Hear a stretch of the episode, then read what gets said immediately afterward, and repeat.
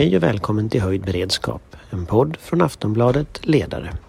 Idag träffar vi Anders Österberg, ledamot i utrikesutskottet från Socialdemokraterna på resa norr om Kiev. Det första som eh, skedde när vi var och tittade vid ett annat vid en annan strid så var det en mängd, alltså en massa olika ryska stridsvagnar som var utbrända. Då kommer befälhavaren längs den fronten med ett stort leende och säger Tack för hjälpen Sverige. Välkommen till höjd beredskap. Vår beredskap är god.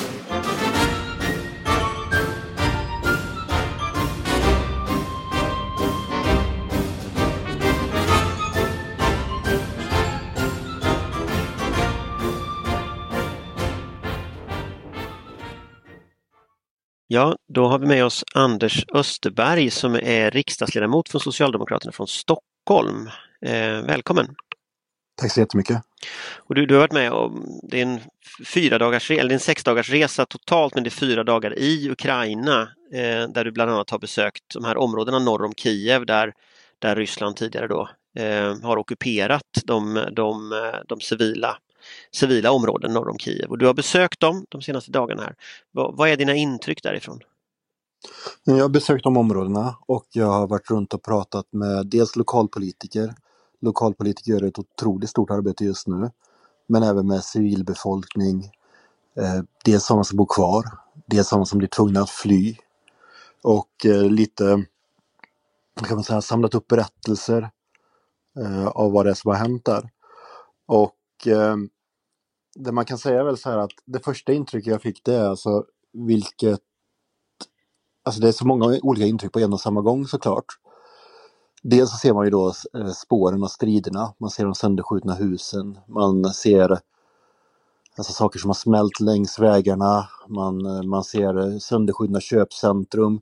En, en av mina kompisar som är väldigt lång tid tillbaka, han är tidigare biträdande justitieminister i Ukraina, han när vi körde längs vägen sa han så här, ja men där, där, har jag, där brukar jag handla innan. Och så var det bara då kol kvar i princip av ett gammalt köpcenter. Men det, det som också slår mig det är också den här enorma motståndsviljan. Eh, träffade en sekreterare till en minister och vi gick mellan olika möten och hon sa så här, och det var vi vän, det, det flyglarmet började tjuta över, över Kiev då. Och så Så stannar hon upp och så säger hon så här. Vet du vad? Jag vill aldrig mer leva under förtryck. Jag har levt under förtryck och jag vill aldrig mer. Jag dör hellre. Jag kommer kämpa till eh, jag kommer kämpa tills jag dör för att vi ska få behålla vår frihet. Aldrig, aldrig, aldrig mer ockupation.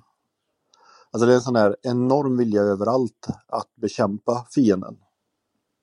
Hur kommer det sig att du som socialdemokratisk riksdagsledamot åker till liksom de här ja, det är krigsområden eh, nu? Jag har sett bilder av dig på, på Instagram, du står i, i, i de här miljöerna som vi ser på tv. Vad, va, vad är det du, var, varför reser du dit?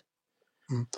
Det jag också ska komma ihåg då det är att eh, du ser mig i de miljöerna i då, jag har inte uniform för jag är politiker så jag är civil, men alla andra runt omkring mig har ju uniformer. Men för bara några veckor sedan så var det en kollega till mig, historielärare i Kiev. Sen känner också som innan. Numera tjänstgör han vid fronten, vid Butja-fronten. En annan person där var, hade ett helt annat yrke, yrke före det också.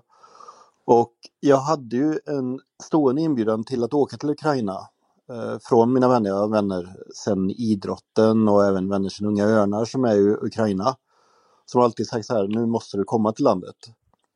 Och så sa han så här, fast är det någon gång du ska komma så är det nu du ska komma.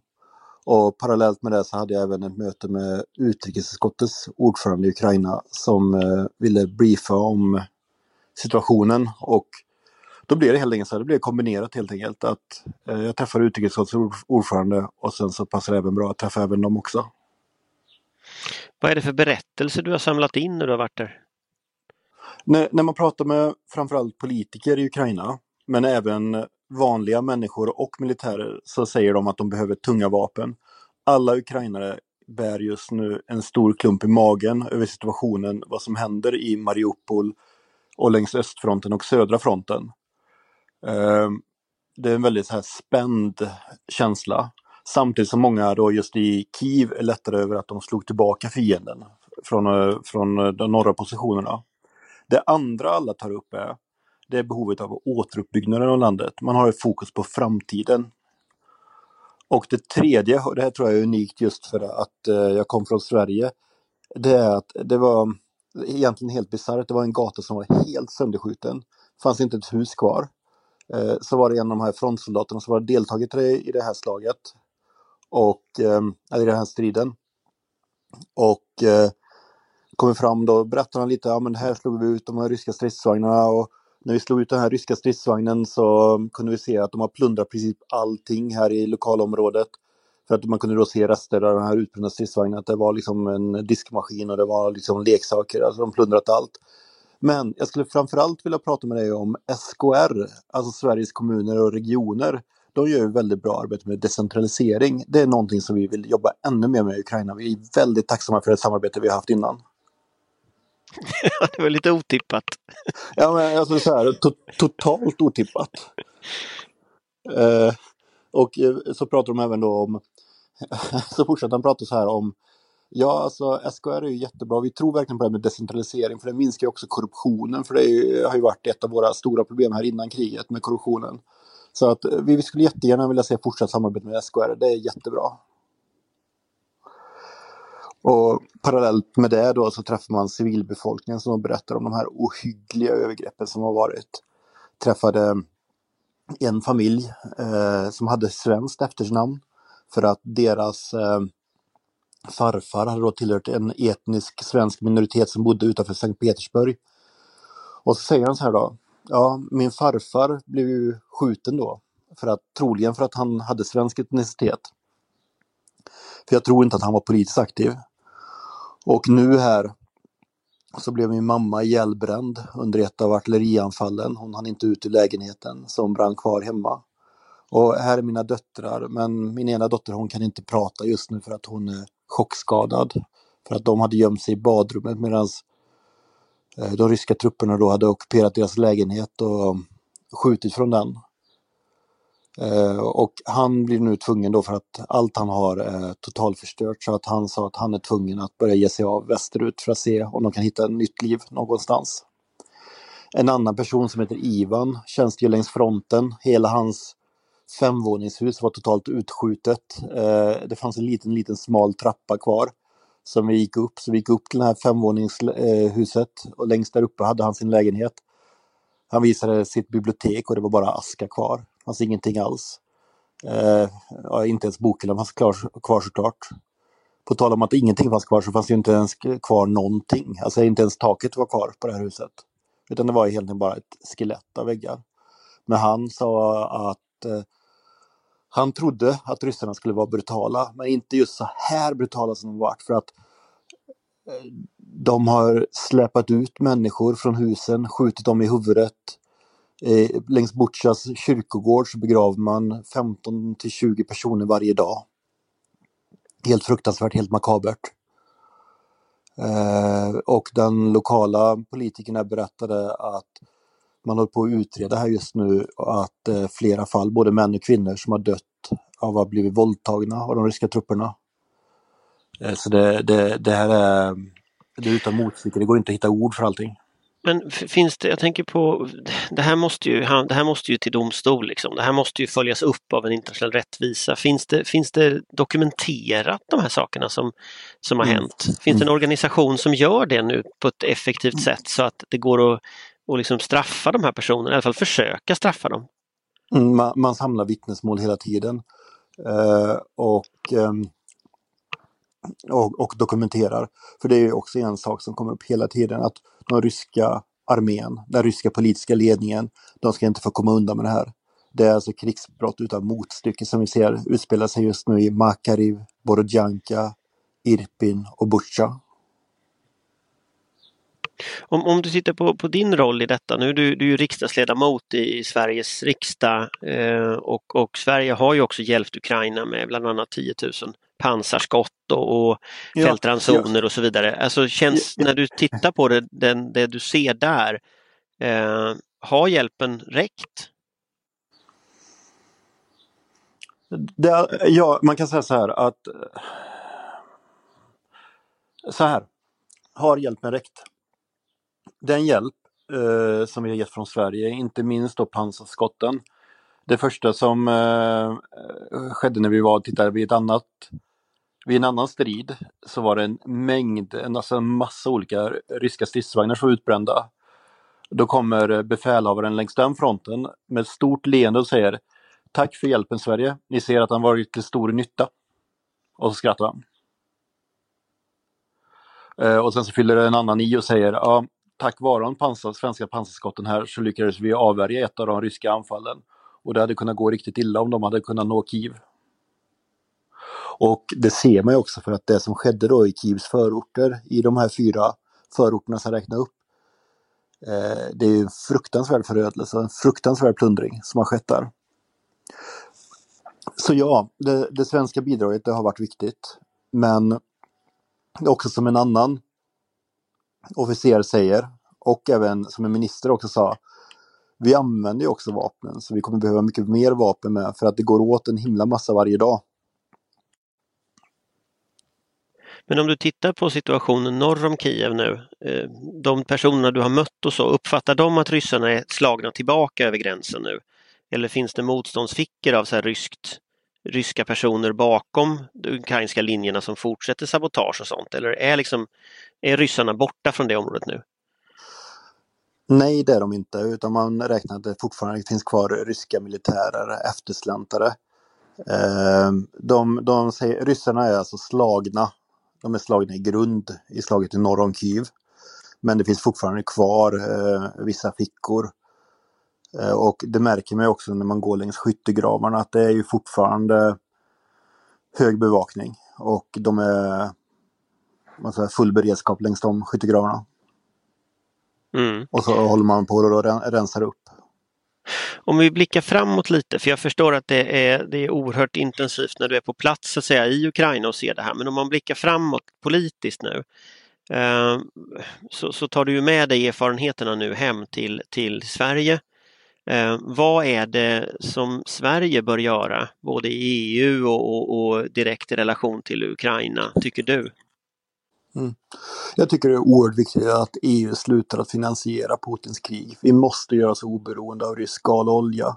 Det är eh, otroligt viktigt.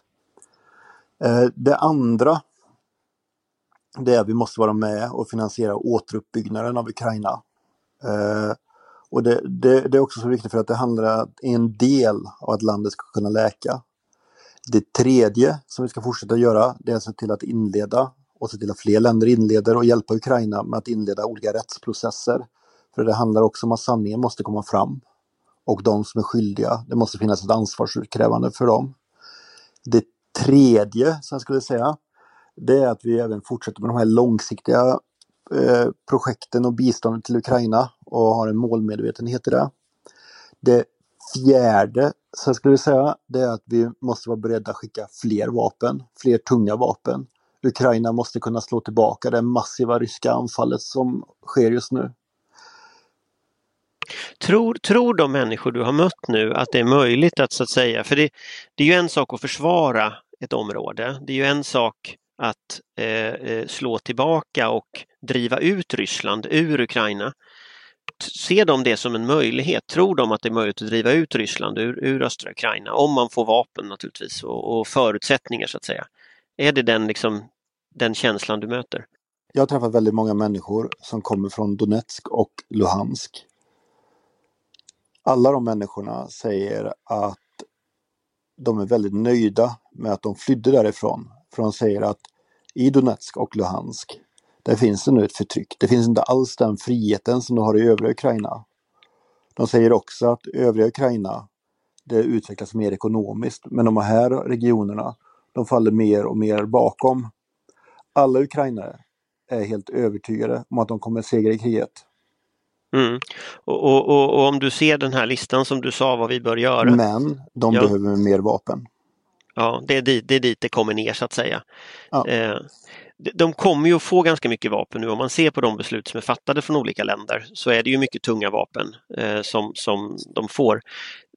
Tänk, alltså, vad tänker människor du möter om liksom tidsmarginalen? Hur lång tid kommer det här att ta?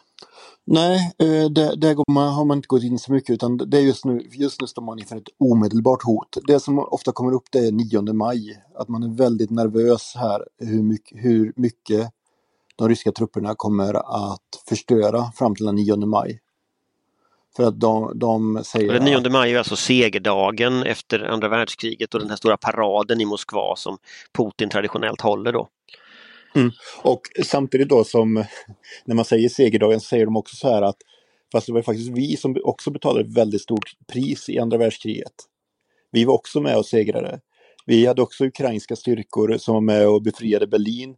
Det var ukrainska styrkor som befriade Auschwitz och så nämner man upp många fler exempel. Och då säger man även så här att i väst så låter det framförallt gentemot Tyskland som att Putin har monopol på freden från andra världskriget.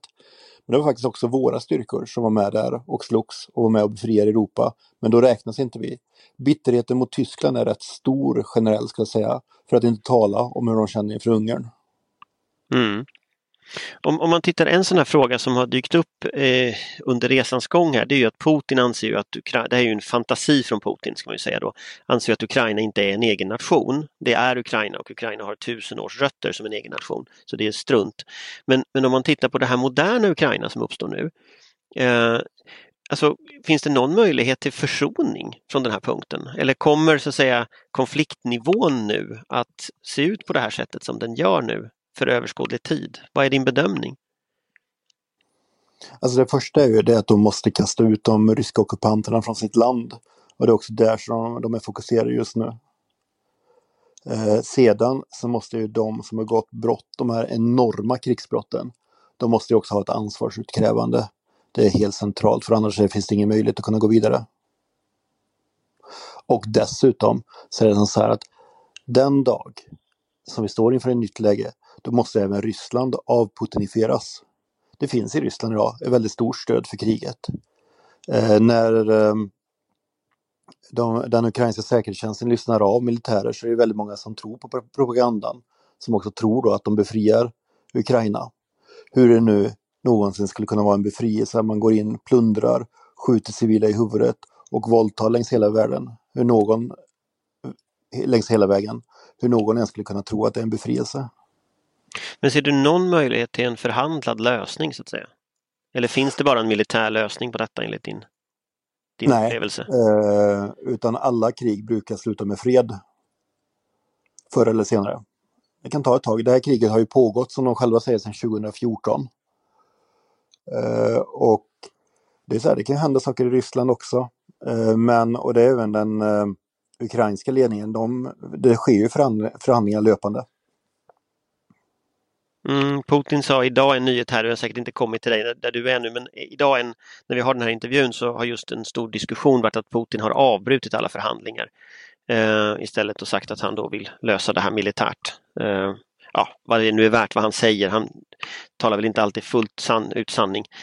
Eh, men det är därför jag frågar lite om hur människor där upplever att mm. det finns en möjlighet till förhandling. eller ser man bara en militär lösning som, som lösning? Men mycket, mycket är också retorik. Man kan, en, an, en annan officer, eh, när jag ställde frågan om de syriska trupperna, eller inom situationstecken de syriska frivilliga, eh, som är eh, i Ukraina, så, sa, så ryckte väl han på axeln och sa så här, ja, ja, vill de komma och dö här också så får de gärna göra tjetjenerna och tadsjikerna och andra ryssar sällskap. Mm.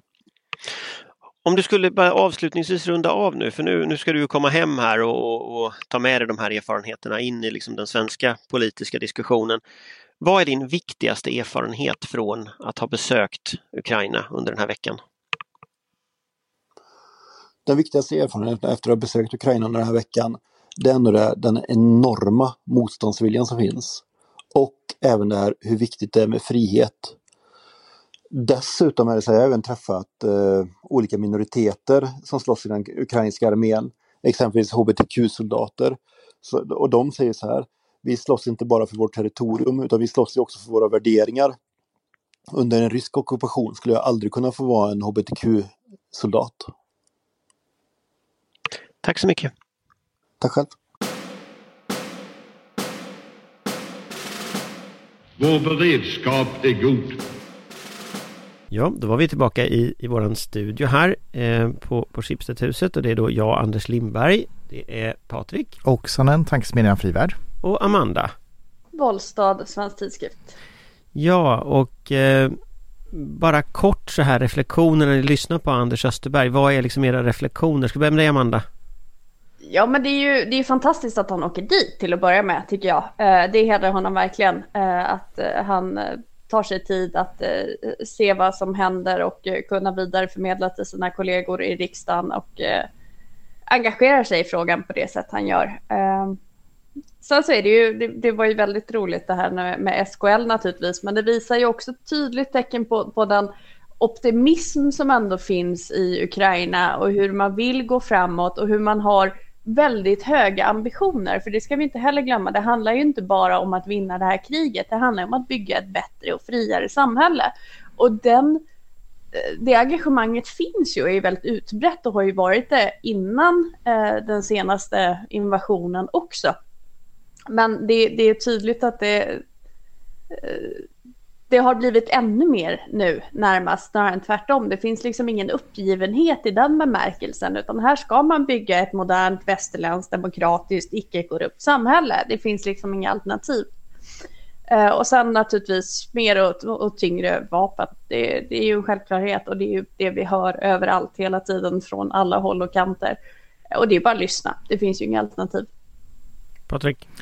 Jag tycker att det här var ett väldigt starkt och viktigt vittnesmål. Eh, starka berättelser och eh, jag hoppas att eh, många av eh, hans riksdagskollegor lyssnar på det här. Eh, och, eh, men också naturligtvis alla andra för att eh, det, det blir väldigt nära och berörande när han beskriver vad han ser och upplever och just den här ögonvittnesskildringen eh, gör ju att eh, det vi läser och hör om blir ju väldigt mycket mer levande. Mm. Jag tänkte att vi ska komma tillbaka lite till liksom innehållet i det här men vi skulle kunna börja den ändan vi brukar börja i, läget på marken. Och jag vet att Patrik, du har fått förbereda detta lite grann nu här. Ja, eh, vi saknar ju Johan Viktorin här i studion idag men eh, jag fick en hälsning från Johan att ta upp följande. Det har kommit uppgifter om att Ryssland ska, eh, enligt vad det verkar, ha gjort ett flyganfall mot en bro Eh, då i sydvästlig riktning från Odessa. Eh, och den här bron då den är ju viktig för att binda ihop Ukraina med, med det som om ni tar fram kartan och tittar på den man skulle kunna kalla för den lilla tarmen av Ukraina som sträcker sig ner till, till Rumänien och då naturligtvis också då eh, en, en försörjningsled för, för Rumänien. Och där, om vi lägger till då bilden av att det händer saker i Moldavien just nu. Jag vet inte hur mycket lyssnarna kanske har koll på det här men det finns ju en utbrytarrepublik eller vad man ska kalla det för i Moldavien som heter Transnistrien som, eh, eh som kontrolleras av Ryssland och där finns det också rysk trupp. Där har det den senaste tiden varit en rad olika explosioner, bland annat mot eh, radiomaster och lite andra ställen. Eh, och där går ju då de ryska myndigheterna och de transnistriska myndigheterna går ut och, och anklagar då Ukraina för att ligga bakom. Medan Ukraina konstaterar att nej, det är inte vi som ligger bakom det här. Det här är en så kallad false flag operations från rysk säkerhetstjänst för att då skapa en anledning för att sprida kriget till Transnistrien och Moldavien. Och Moldaviens eh, ledning då, de har, eh, presidenten där har haft eh, möte med sina säkerhetsrådgivare och, och varnat också för situationen. Så att det finns en, en risk att den här konflikten nu sprider sig. Och en hypotes då som, som Johan skickar med är ju att det skulle kunna vara som så att Eh, Eh, den här attacken mot bron, om den nu har skett och om den nu är förstörd, eh, innebär att eh, Ukraina får svårt att undsätta och så att säga försörja den, den södra tarmen där av, av landet. Och att den här mobiliseringen kring Transnistrien, den kan ju vara en del i ett sådant anfall tillsammans då med att Svarta havsflottan är tydligen ute igen. Skulle eventuellt kunna kanske indikera en sån operation i den riktningen. Att man då försöker liksom då närma sig Odessa från två håll om man genomför den här operationen. Men det kan också vara som så att det här handlar om vilseledning. Handlar om att flytta Ukrainas fokus från östra Ukraina och tvinga Ukraina att så att säga parera ett, ett hot och dra trupp som skulle kunna stoppa den ryska offensiven i öster.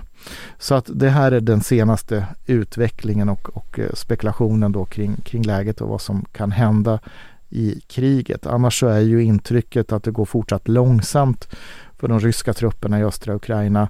Eh, Ukraina biter ifrån bra. Eh, stålverket i, i Mariupol har ju fortfarande inte eh, kapitulerat utan håller fortfarande ut. Ehm, och eh, eh, ja, den, den bilden så att säga fortsätter. Att Ukraina biter ifrån och kriget går inte så bra för Ryssland. Men där kan man ju titta på, om man tittar på, zoomar ut lite och tittar på de politiska uttalandena så ser man ju också att Ryssland nu trappar upp sina hotfulla uttalanden. Lavrov, Sergej Lavrov pratade, utrikesministern pratade om att ett tredje världskrig Eh, kunde stå för dörren på grund av västs vapenleveranser till Ukraina och, och hot, så här, hotfullheten mot, mot västvärlden har ju ökat ganska dramatiskt. Eh, även mot Sverige från, från ryska UD och sådär. Eh, hur, hur, läser ni liksom det nya ton, eller det nya men det stegrade tonläget från Ryssland? Patrik, med mig? Jag eh, läser dels att vi ser det här i den ryska propagandan eh, där tonläget är ännu skarpare, där man, eh, även om man inte får kalla det för krig, utan det är ju en militär specialoperation enligt den officiella ryska terminologin, så sitter man ändå i rysk tv, propaganda-tv med, med de stora propagandisterna och pratar om att Ryssland nu är i krig med NATO. Eh, och det är ju då ett sätt att förklara för den ryska befolkningen varför det går så dåligt i det här kriget. Det är ju då att man i själva verket är inte krig mot de här underlägsna, eh, jag höll på att säga, eh, liksom de de här inte riktiga staterna, med de inte riktiga människorna som, som den ryska propagandan försöker utmåla Ukraina som. Det är inte, de kan inte orsaka den här skadan på det ryska imperiet utan det måste ju vara det stora ondskefulla väst och NATO. Därför så målar man upp en bild av att man är i krig med, med hela den militärstrukturen NATO. Eh, så jag ser det som ett sätt att, att sälja, sälja motgången till det ryska folket Eh, i det här kriget. Vi ska komma ihåg att, att den här hotretoriken om, om kärnvapenkrig eller tredje världskrig och så, det är inte nytt från rysk sida. Eh, det har förekommit tidigare. Eh, den ryska duman skickade ett brev till Sveriges riksdag 2015 med, med det här innebörden. Så att vi har sett det förut. Däremot så är det klart att det, det är ett allvarligt tonläge och, och vi, man ser ju mellan raderna den, den ryska frustrationen över att kriget inte har nått sina mål. Amanda? Ja, men det är ju ett tecken på en viss desperation och det är ju inte nödvändigtvis någonting positivt, men, men det är ju tämligen uppenbart så. Eh, och som Patrik säger, det här är ju inget nytt egentligen. Frekvensen är väl kanske en mer en nyhet än liksom allvarligheten i hoten, för att man har ju hotat Sverige och Finland tidigare om man närmar sig NATO. Eh, man har hotat, eh, ja, allt och alla egentligen. Eh, det jag tycker är mest spännande just nu det är ju hur lite reaktion man får. Hur den här ökade frekvensen har gjort folk lite trötta. Och de får ju också väldigt lite effekt av sina hot, vilket kanske gör, varför, vilket gör dem ännu desperatare och eh, hotar med ännu värre saker och fler och oftare och så vidare. Men eh, vi ser ju samtidigt att vi ska absolut inte räkna bort Ryssland som hot. Ryssland är ett oerhört stort hot och Ryssland, så ett, ett hotat Ryssland är inte ett mindre hotfullt Ryssland, snarare tvärtom.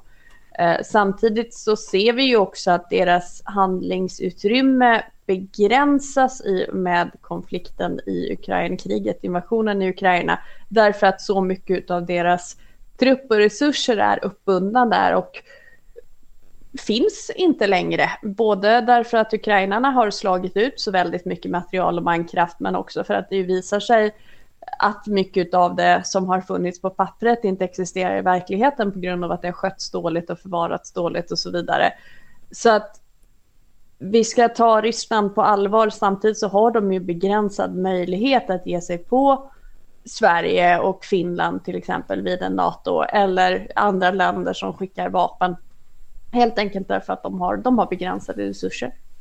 Jag, jag, jag, tänker, jag läser ju detta ganska mycket som, som eh, svaghet från rysk sida. Att man, man försöker spela med en hand man inte riktigt har. Eh, samtidigt finns det ju händer man har. Vi har ju sett Ryssland agera speciellt här ser vi ju Ryssland agera i, i form av konventionell krigsmakt och där har man ju uppenbarligen inte särskilt eh, där, där har man ju överskattat deras förmåga, så är det ju helt klart. Samtidigt, de har ju andra arenor att agera på. Eh, kärnvapenmakt pratar de ju om nu, det är ju den de har att hota med. Sen finns ju gråzonsaktiviteter av olika slag. Och där har vi ju allting från liksom mord på politiska motståndare även i Storbritannien som, som, eh, som ju har skett, Litvinenko och Salisbury. Vi har ju sprängningar av, av ammunitionsvapenlager i Tjeckien som är ett NATO-land men där reaktionerna tog ganska lång tid och att man inte pekade ut eh, Ryssland som ansvariga även om de helt uppenbart är ansvariga. Och vi har sett mord på uh, dissidenter i flera andra länder runt om i Europa, inte minst mordförsök i Sverige också. Jag ska, jag ska, tillägga att tjeckerna pekade ut ryssarna för ammunitionsförrådet men det är efter sex och ett halvt år. Ja precis, efter sex och ett halvt år. Så det tog en stund. Men, men vi ser ju så här Ryssland använder den här typen av, av eh, liksom metoder. Cyberattacker är väldigt vanligt förekommande, påverkansoperationer är väldigt vanligt förekommande. Så, så att, men det finns ju en gråzonsförmåga här trots allt. Om man tänker på utifrån vad de säger och tonläge och så Anta att den svenska processen nu går vidare. Anta att Sverige och Finland närmar sig ett ansökan om NATO-medlemskap någonstans om två veckor här. Ehm, två, tre veckor. Vad kommer, alltså hur mycket av detta kommer Ryssland att sätta i verket? Alltså vad kommer Ryssland att göra?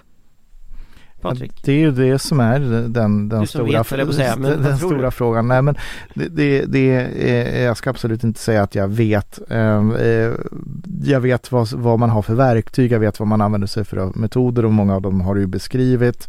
Ehm, och jag vet vilken kapacitet man har att göra någonting. Sen om man väljer att göra det i det här läget eller inte, det, det, det, kan bara Putin ytterst svara på. Men, men om man då tänker sig att man vill stoppa, verkligen stoppa ett svenskt och finländskt NATO-medlemskap, eh, då är ju, skulle jag säga, den här perioden den, en väldigt känslig period innan, innan vi så att säga bestä, formellt bestämt oss.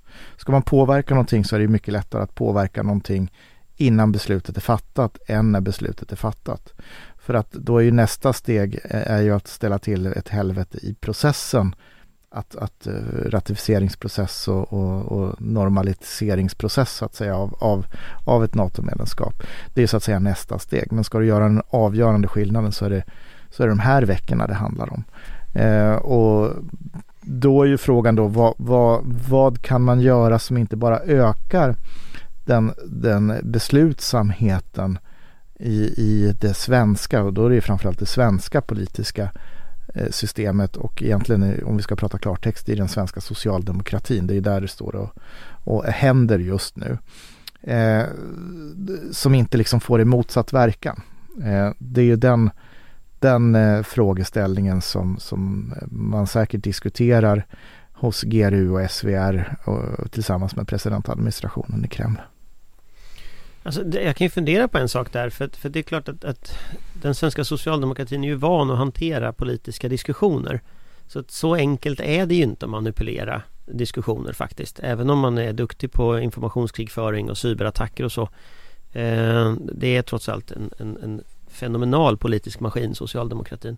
Så, det, så enkelt är det inte att hantera det. Men jag, jag förstår ju att man är, jag förstår att det, det är där som, liksom, det är det som man har som en måltavla. Skulle jag gissa så handlar det väl antagligen om, mycket om desinformation. Alltså att försöka sprida ut myter, försöka sprida ut så påverkansoperationer eh, mer eller mindre aktivt eh, i, i de här diskussionerna som är. Sen så, jag har svårt att se jag har svårt att se vad de skulle kunna lyckas med som inte som du säger skulle bara trigga reaktionen Nu är Ryssland mer aggressiva och där tycker jag ett bra exempel på de här kärnvapenhoten som har skett, att Ryssland hotar med kärnvapen. Och den enda reaktionen det blir, blir ju att ja, det är ytterligare ett exempel på varför vi måste gå med i NATO.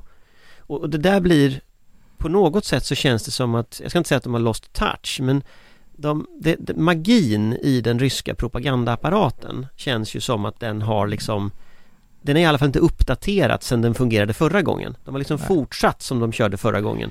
Och sen har resten av världen gått vidare, är liksom mitt intryck. Ja, nej, men det är väl en ganska bra beskrivning. Dels så har ju vi ägnat de här åren åt att förstå, beskriva, identifiera, förklara eh, hur det här fungerar, vilket har bidragit till en kunskapshöjning och, och gör att de här eh, retoriken inte funkar.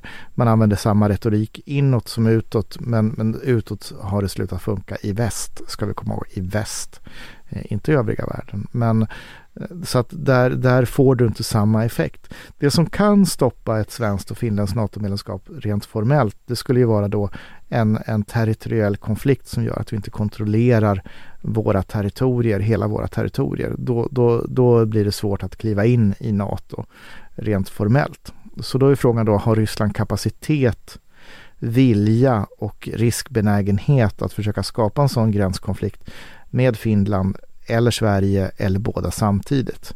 Eh, och då kan vi konstatera utifrån militära aspekter att den, den, ryska militära kapaciteten, särskilt på marksidan, den är ju tungt uppbunden i, det, i kriget nere i Ukraina. Eh, så att vi ser inte den stora eh, militära förmågan att kunna göra det. Eh, men där skulle man möjligtvis teoretiskt sett kunna tänka någonting. Men då kommer det inte i den här fasen utan då kommer det i nästa fas som är så att säga ratificeringsfasen för att stöka till det där. Sen kan man tänka sig eventuella påverkansoperationer i andra länder för att eh, stoppa svensk-finländskt eh, medlemskap, att det blir stök i ratificeringsprocessen i, i, i ett tredje land utifrån eh, interna förhållanden i det landet. Mm, Amanda? Nej, men min analys är väl att situationen i mångt och mycket redan har glidit dem ur händerna. Det innebär ju inte att de kommer lägga sig ner och tyst acceptera ett, ett svenskt NATO-ansökan, en finsk NATO-ansökan. Men det har blivit så korta ledtider nu om man räknar med att vi fattar ett beslut inom ett par veckor Eh, Eh, de är så pass uppbundna. De kommer ju naturligtvis försöka skramla både innan och efter. Men det är ju som ni säger, det är ju svårt för dem att faktiskt påverka processen i det här läget. Nu, nu håller pendeln på att svänga och den kommer vara väldigt svårt att stoppa. Sen måste man ju skramla lite med framflyttade vapen och kanske en cyberattack eller två eller sådär för att visa sitt missnöje och rädda ansiktet i en mening. Men man har begränsat handlingsutrymme i det här läget och även gränskonflikter. Det finns ju inga tydliga etniska linjer till exempel som kan utnyttjas i Sverige och Finland på det sätt man har gjort. Man har inte byggt upp för någon konflikt på det sätt man har gjort i många andra länder under längre tid med eh, utdelade ryska pass och en, en aktiv rysk eh, utrikes inrikespolitik gentemot minoriteter vid gränsområden och så vidare. Den problematiken finns inte riktigt i Sverige och Finland och vi kommer ju naturligtvis, även om det har varit diskussioner hur formella de här säkerhetsgarantierna kommer vara, så kommer vi ju naturligtvis åtnyttja ett visst skydd och eh, vänskap med eh, länder i vårt närområde som redan är NATO-medlemmar eh, under ansökningsprocessen. Eh, det är ju en självklarhet. Man planerar ju redan samövningar och besök och så vidare för att vi ska ha andra länders eh, flotta och, och militära eh, förmågor eh, på plats på besök i Sverige för att markera en enighet. Vi har ett brittiskt stridsvagnskompani på väg till Finland till exempel för en stor eh, mekaniserad övning där även USA, Estland och jag tror att det är Lettland deltar också. Så att det här är ju som, som Amanda säger då att det är olika sätt att, att bygga upp en, en, ett, ett skydd och en en, eh, en tröskel eh, tillsammans med, med flottbesök och flygövningar och andra övningar. Så att vi kommer att se en sån ökad övningsverksamhet. Men konkret, kom, vad tror ni? Kommer, kommer liksom eh, det här är ju en sån här sak som hela tiden diskuteras i media. Kommer det att finnas formella eh, säkerhetsgarantier på plats? Kommer liksom Biden att uttala att om ni går in i Finland så kommer vi att slänga ut er? Alltså kom, kommer det att finnas så explicita saker eller kommer vi att nöja oss med att det ligger någon så här robotkryssare på redden utanför Stockholm och skvalpar? Eller liksom, vad, vad kommer att, vad, vad, kommer att, hur långt kommer så säkerhetsgarantin att gå i så fall? Eh, min bild är utifrån samtal som har förts långt tidigare att eh, den dagen Sverige-Finland lämnar in en NATO-ansökan så, så kommer en rad nyckelländer att betrakta Sverige och Finland som, som bilateralt allierad på den nivån som, som NATOs artikel 5 ger. Sedan hur man formulerar det här och hur man formaliserar det, det är ju en annan sak. Men, men eh, så att säga de facto, de facto mässigt så kommer det vara så. Eh, sen om man, man gör det informellt och skickar signalen till Moskva och sen så eh, bullar man upp med, med den här robot eh, eller en ägisjagare till exempel då i, i svenska vatten som, som har en större luftvärnskapacitet än vad Sverige har. Eh, det, det, det, det finns saker man kan göra för att öka säkerheten under den här perioden för att visa att man menar allvar med de, de löften man, man ger. Sen som sagt var hur formellt man gör det, hur formellt man skriver det, det, det, det, är, en, det är en annan diskussion. Amanda? Den, den diskussion som har varit har väl huvudsakligen handlat om hur vidare USA kan formellt utföra en säkerhetsgaranti i stil med artikel 5 för ett icke-medlemsland. Men det är ju egentligen tämligen irrelevant därför att dels så kan man ju tydligt som eh, Patrik säger markera på andra vis att skyddet finns. Eh, det finns andra länder än USA som kan utfärda bindande säkerhetsgarantier. Framförallt så har vi ju bilaterala avtal med många av de här länderna redan den så kallade Hultqvist-doktrinen och man kan ju helt enkelt trycka på de avtalen under en ansökningsprocess. Eh, men jag är inte det minsta oroad måste jag säga. Jag tror att vi kommer åtnyttja fullgott beskydd från alla möjliga håll eh, under den tiden en ansökan eh, processas. Och jag tror att detta kommer att kommuniceras med, med all önskvärd tydlighet både gentemot oss och gentemot eh, Moskva. Och eh, om man då tillägger också i, i den här situationen när den ryska kapaciteten är uppbunden i Ukraina så ska vi komma ihåg att Sverige och Finland tillsammans eh, förfogar över, över eh, en, en, kapacitet som, som man också från finsk sida har kommunicerat att man har höjt beredskapen för. Eh, så att jag, jag, jag, känner mig inte särskilt orolig för, för förmågan att kunna hantera det som nu dyker upp i, i kort närtid.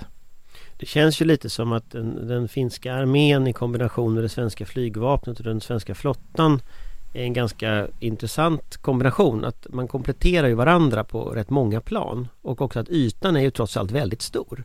Sverige och Finlands yta är ju enorm. Det är ett djup som är, som är tillsammans eh, väldigt stort. Och, och, det, och det är ju anledningen till varför vi är så välkomna som, som medlemmar i NATO det är ju för att vi tillsammans bidrar till att stärka säkerheten i, i Östersjö och Arktisområdet genom de komponenter du nu beskriver.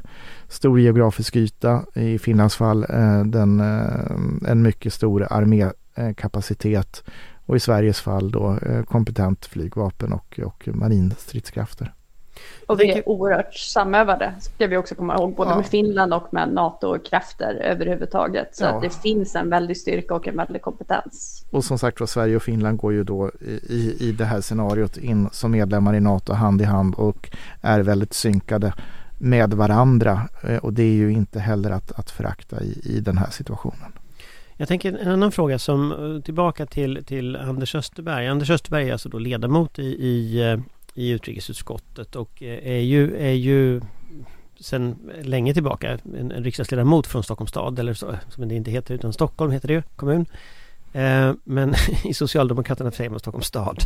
Stockholms stad och län är olika saker där. Eh, men det är då Stockholms kommun. Eh, och, och han, han har ju alltså åkt ner där eh, träffat människor, upplevt på plats de här miljöerna vi ser på TV, träffat eh, många av lokalpolitikerna, också deras utrikesutskott eh, i, i Ukraina på plats. Alltså, om ni tittar på liksom framåt nu. Eh, det är ju e, e, ett högt besök naturligtvis, en riksdagsledamot från utrikesutskottet, men vad, vad tror ni? Är det, är det läge för Sverige att höja nivån på vilka människor som vi skickar dit? Eh, är det så att Peter Hultqvist borde åka dit? Är det så att vi borde markera på andra sätt den solidaritet vi, vi har? Eh, och där har jag funderat lite på så signalvärdet politiskt i, i, eh, i den, den miljö vi rör oss i nu. För, för i mitt huvud så har jag hela tiden tänkt och det, det är ju naturligtvis fel att tänka så men jag har ju tänkt att Ukraina var ganska illa ute från början. Att det var ganska svårt att försvara landet. Och nu i allt mer så börjar man ju få funderingen på kan det vara så att det går att upprätta dels det här som han pratar om då med att, att tunga vapen i syfte att slänga ut ryssarna. Men dels också att börja diskussionen om någon slags Marshallplan för återuppbyggnad som ju också inkluderar ett, ett EU-medlemskap e i framtiden. Det inkluderar integration i liksom väststrukturer och så vidare. Och där har vi inte diskuterat så mycket än de liksom framåtfrågorna. Eh, jag funderar på det, för för mig så väcker det frågan ah, Den ena frågan är ju det här med som han upplever då med mänskliga rättigheter, brott mänskliga rättigheter och så. Och det är en del av det hela. Men den andra delen är ju alla de människor som kommer att ha överlevt kriget. Att ge liksom en framtidshopp, att liksom börja bygga någon form av liksom grand, grand strategy liksom för EU här, hur man ska göra. Vad tänker ni om det? Nu var det väldigt många frågor i, i din utläggning mm, där. Jag blev lite inspirerad. Ja, eh, nej men det är så här, eh, och det här har jag sagt också när jag har, har talat eh, för Ukraina i, på, på, på Sergels torg bland annat. Att eh, det är klart att vi eh, i det här eh, måste vara med Ukraina eh, hela vägen genom den här krisen. hjälpa Ukraina att, att behålla sin suveränitet och självständighet, kasta ut ockupationsmakten, eh, och sen hjälpa till i återuppbyggnaden så att vi en vacker dag så småningom kan välkomna in Ukraina i kretsen av, av europeiska eh, nationer i, i den Europeiska unionen. Eh, för mig är det självklart att vi ska vara med hela vägen och det är också viktigt att, att hålla det hoppet och den fyrbåken brinnande och levande för, för det ukrainska folket för att det är ju därför de slåss. Det är därför de dör för den här friheten. Eh, viljan att inte längre leva en gång till under ockupation, under förtryck. Det är det som gör att de gör heroiska saker i försvar av sin frihet och därigenom så för Ukraina också en kamp för Europa och europeiska värderingar. Eh, därför är det så viktigt att, att, att ha den här långsiktigheten, den här uthålligheten. Och det är viktigt att vi vårdar de här banden på, på alla nivåer och vi har den här eh, eh med oss. Och därför så tycker jag att det var så roligt att höra Anders Österberg och hans engagemang i frågan och eh, att han har gamla kontakter i Ukraina som nu sa åt honom, ska du någonsin åka ner så, så kommer du nu. Och så gör han det. Jag tycker det var, var väldigt Ja men det, det var folkrörelse Sverige när, när, när det är som bäst eh, som, som eh, vi fick höra i, i, i det här samtalet. Eh, sen, det är ju alltså en förlängning av hans engagemang i Unga Örnar. Ja, jo, det var, var ju, blev ju väldigt tydligt liksom där att det gick långt tillbaka och, eh, och så. Och positivt. Jag, jag är glad att höra det engagemanget. Eh, sen ställer du en annan fråga då. Är det dags för, för Peter Hultqvist eller, eller någon annan högnivåperson att åka dit? Ja men absolut. Det är ju inte det, vi, vi är ganska långt ner på, på listan eh, av länder som åker dit eh, av de som har varit där. Vi har ju Mette Fredriksen har ju varit där till exempel. Eh, Danmarks eh, statsminister. Eh, så absolut ehm, tycker jag att vi, vi borde ha den markeringen. Sen kan vi ju diskutera om det är statsministern eller utrikesministern eller försvarsministern eller, eller eh, att det är, är någon representant från, från kungafamiljen som ska göra det. det. Det kan vi diskutera fram och tillbaka men, men, men det officiella Sverige behöver visa sig på plats på en högre nivå än vad vi har gjort hittills. Med all respekt för, för herr riksdagsledamot Österberg eh, så, så är han i sammanhanget lite för låg. Amanda? Nej, jag tycker det är jättebra att han åker dit, men det, det kanske man ska se som mer som en, en, ett privat initiativ eller det är klart att det, det, finns ett signalvärde i att en riksdagsledamot och någon från försvarsberedningen åker till Ukraina, men det blir ju inte ett officiellt besök på det viset. Jag tycker absolut statsministern ska åka dit. Jag tycker inte att det är så mycket att diskutera, utan jag tycker absolut att vår högsta demokratiskt valda representant ska åka dit, inte minst efter att Mette Fredriksson gjorde det för att visa också en, en enighet och engagemang i Norden för de ukrainska frågorna. Och det är kanske vårt militära stöd är oerhört viktigt och måste fortgå. Men det är kanske i uppbyggnadsfasen vi framförallt kommer att eh, kunna skina och ta ett större ansvar. Vi har ju en lång historik, inte minst med eh, baltstaterna där man har bidragit väldigt mycket med att bygga upp civilsamhället, man har utbildat Eh, åklagare, domare, poliser exempelvis har haft långtgående samarbeten under tiden, eh, deras första självständiga tid, för att hjälpa till att bygga upp ett demokratiskt och, och hållbart samhälle. Den typen av samarbete har ju till viss del funnits mellan Ukraina och EU redan. Eh, man har ju representation vid eh, åklagarsamarbetet Eurojust till exempel. Det finns ju en viss utbildnings och samarbete. Man har utbildningsinsatser i Ukraina och de bör man steppa upp redan nu. Eh, vi ska inte vänta på att kriget är över eller att det blir vapenvila innan vi hjälper till att bygga upp de både naturligtvis infrastrukturen som behövs på plats nu för att det ska kunna gå att fortsätta leva och existera i Ukraina, men också civilsamhället. Eh, det pågår ju väldigt massa samarbeten och utredningar för att utreda ryska krigsbrott till exempel, men även det, det vanliga dag-till-dag-arbetet inom eh, rättssamhället och polisarbete behöver kunna fortgå. Där behöver man höja utbildningsnivåerna. Man behöver fortsätta med samarbetet mot eh, korruption eh, som ju president Zelensky så framgångsrikt har drivit, men där det ju naturligtvis också kommer behöva hjälp. Eh, utbildningsinsatser inom, inom utbildning, sjukvård. alla de här sakerna måste börja fungera så snart som möjligt. Så jag tycker inte bara det är dags att börja prata om Marshallplanen, utan jag tycker det bör vara dags att sätta en Marshallplan i, i verket. Därför att stridigheterna i östra Ukraina eh, och eh, osäkerheten kring gränserna där kan fortgå ganska länge.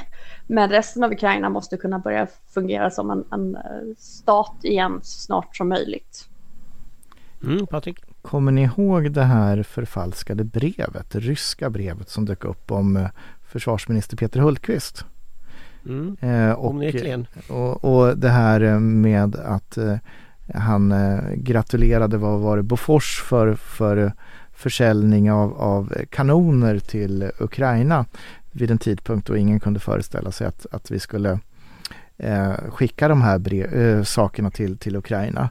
Eh, och det var ju 2016 eh, det här skedde. Eh, vore det inte en, en, en så här eh, historiens ironi om Peter Hultqvist tog och åkte till, till Ukraina med en kolonn av, av kanoner från Bofors och lämnade över. Vore inte det liksom en, en liten, liten sån här ironisk nick till, till den ryska eh, påverkansoperationen så. Eh, jag tror att det var... Det, då, va? Var det inte det? Nej, det var, det var kanoner, det var nog redan 2015. Var det haubitsar? Eh, haubitsar var det. Det var var, eh, jag kommer inte ihåg hur många det var nu. Det där får vi väl leta rätt på till, till, till nästa podd och reda ut. Men, men det, det vore, vore lite humor eh, att eh, leverera det som, som ryssarna en gång förfalskade.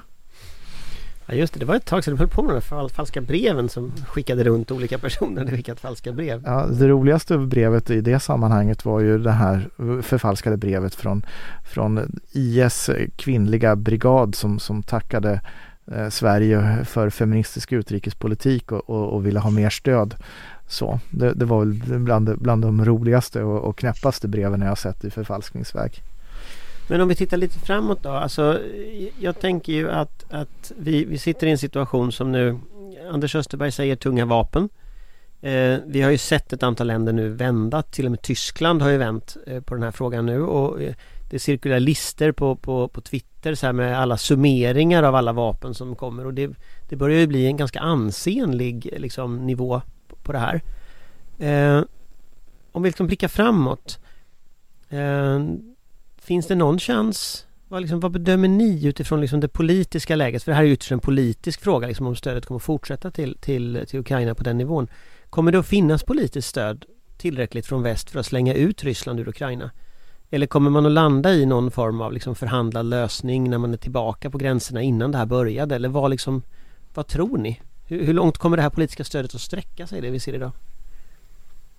Det är svårt att säga tycker jag. Ehm, jag tror egentligen inte det finns så många alternativ än att eh, skicka det Ukraina vill ha och eh, se till att de vinner kriget och återfår sina gränser. Sen finns det ju naturligtvis en smärtpunkt, men det är också så mycket vi har sett nu och fått höra och fått lära oss och det har ju kommit rapporter från de här utbytarrepublikerna inom citationstecken eh, långt innan invasionen nu i vintras om vilka fruktansvärda liksom den, den, humanitära situationen, eh, att folk försvinner och torteras och, och våldtäkter och övergrepp och så vidare. Så det är egentligen någonting vi har vetat hela tiden. Men det vi har sett nu har förstärkt allvaret, allvaret tror jag. Och det är ju också någonting som inte har diskuterats så mycket i svenska medier ännu. Eh, är ju förutom de här direkta krigsbrotten på platser, till exempel Butcha med, med, sexuella övergrepp och avrättningar och tortyr, så är ju att man eh, Eh, Eh, deporterar ukrainare i ganska stor utsträckning, flyktingar. Eh, Zelensky pratade väl om en, en halv miljon inför EU-parlamentet eh, härförleden eh, som man har deporterat till Ryssland. Man, tar, man sätter dem i läger. Eh, återigen Zelenskys uppgifter, men han har ju varit pålitlig hittills. Eh, man tar ifrån dem ukrainska pass, man rensar ut misshagliga element, det vill säga journalister och så vidare. Vad som händer med dem behöver vi kanske inte funderar så mycket över. Och sen så skickar man folk, ja, bland annat till Sibirien. Eh, man separerar barn från deras föräldrar. Man har ändrat lagstiftningen kring adoptioner i Ryssland så att man ska kunna adoptera bort ukrainska barn till ryska föräldrar. Man tar ukrainska barn från deras föräldrar. Alltså det är ju det är ju svårt att liksom vi kan inte låta det här fortgå. Sen finns det ju naturligtvis andra gränser och så vidare, men, men det här är vad Ryssland gör. Det här är vad Ryssland kommer fortsätta göra om de tillåts fortsätta styra eh, Donetsk, Luhansk, de här utbrytarrepublikerna, om de fortsätter eh, tillåts fortsätta besätta ukrainsk mark. Det är ett folkmord som pågår. Man försöker radera ukrainsk kultur eh, och ukrainsk särart. Och det är lite magstarkt att inte fortsätta stödja Ukrainas kamp mot det här folkmordet. Vi kan tillägga också att den ryska regimen gick ut samma dag som, som anfallet återupptogs då den 24 februari mot Ukraina eh, och eh, sa åt eh, förlag som håller på med, med skollitteratur att stryk, stryk Ukraina ur era böcker. Ukraina ska utraderas ur, ur, ur det ryska medvetandet eh, och för kommande generationer. Eh, jag hittade det där brevet. Eh, det var 2015 och det är då skrivet på engelska av Peter Hultqvist till, till Bofors. och kontexten är då som i det här förfalskade brevet, jag ska undersöka att det är förfalskat, att tydligen då så skriver han om att, att Eh, då Bofors har då visat upp Archer-systemets kapacitet för för eh, representanter från det ukrainska försvarsministeriet och de har blivit väldigt imponerade och eh, en, en första order kan komma att uppgå till 12 enheter. Och så skriver då Peter Hultqvist i det här förfalskade brevet från, från, som, som ryssarna har gjort då Ukraine's armed forces are critically in need of cutting edge artillery systems. I am sure you will successfully take the opportunity. You have my congratulations and my full support in this matter. Eh, det, det, är väl rätt snyggt då eh, att skicka 12 Archers till, till Ukraina i en första sändning. Eh, vi, vi, har ju inte så. jättemånga eh, Vi har ju inte jättemycket artilleri om man ska vara Nej vi har ju inte det men, Förlåt, men, men, men eh, vi, inte så mycket kvar då. Nej vi har inte så mycket kvar då. Vi har väldigt väldigt lite artilleri men, eh, men eh, eh, apropå eh, att eh, Historiens ironi. Historiens ironi och och var ett förfalskat brev i en kontext 2015, sju år senare kan, kan dyka upp som en, faktiskt en reell verklighet.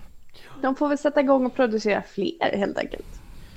Ja, ja men det är en sån där sak man kan tycker man kan fundera på liksom. Det hoppas man ju att vapenindustrin har gjort för det här laget. Men, men att just alltså hur snabbt det kommer att ta för ryssarna att ersätta sin materiel med liksom en sönderslagen ekonomi och hur stora möjligheter väst har att ersätta materielen. Då måste ju, det är ju en oerhörd konkurrensfördel för väst och det har vi ju sett historiskt också hur väst kan använda sin stora industriella produktions kapacitet för att vinna krig. Och det är väl säkert det som på sista raden, om Ukraina fortsätter upprätthålla sin försvarsvilja, det är det som kommer att avgöra det här. Mm. Och det är ju, där vet vi ju ännu inte riktigt hur de här sanktionerna slår mot den ryska ekonomin och framförallt tillgången till avancerade komponenter, tekniska komponenter eller, eller saker man behöver ha för att eh, eh då göra konstruktioner, verktyg och, och annat. Eh, så att där är det en viss osäkerhet på den ryska förmågan att, att eh, återställa. Sen eh, när det gäller väst så, så behöver ju vi skruva upp vår produktionsförmåga. Vi, vi, det kommer att ta tid att ersätta allting vi har skickat till Ukraina. Och konsumtionen av vapen är ju väldigt, väldigt stor och går väldigt snabbt vilket eh, också är en illustration av hur hårt och tufft och omfattande förluster det här kriget faktiskt innebär i mänskligt liv och lidande. Men ska vi med därmed låta tacka för oss den här veckan. Så ses vi nästa vecka. Så hoppas jag att det är gått, gått att det är vapenvila och frihet i världen nästa vecka. Ja, och så, inte så sannolikt kanske. Nej, men och så kan vi be en sak av våra lyssnare att den här samtalet med, med Anders Österberg tyckte jag var så pass bra så att du som lyssnar det här, skicka det här avsnittet till, till en kompis som du tycker behöver höra den här berättelsen som du hörde i början av podden. Så tackar vi för oss. Hej då! Tack! Vår beredskap är god.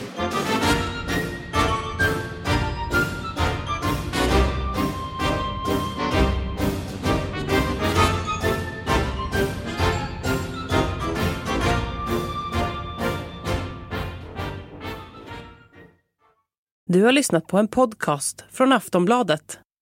Ansvarig utgivare är Lena K Samuelsson.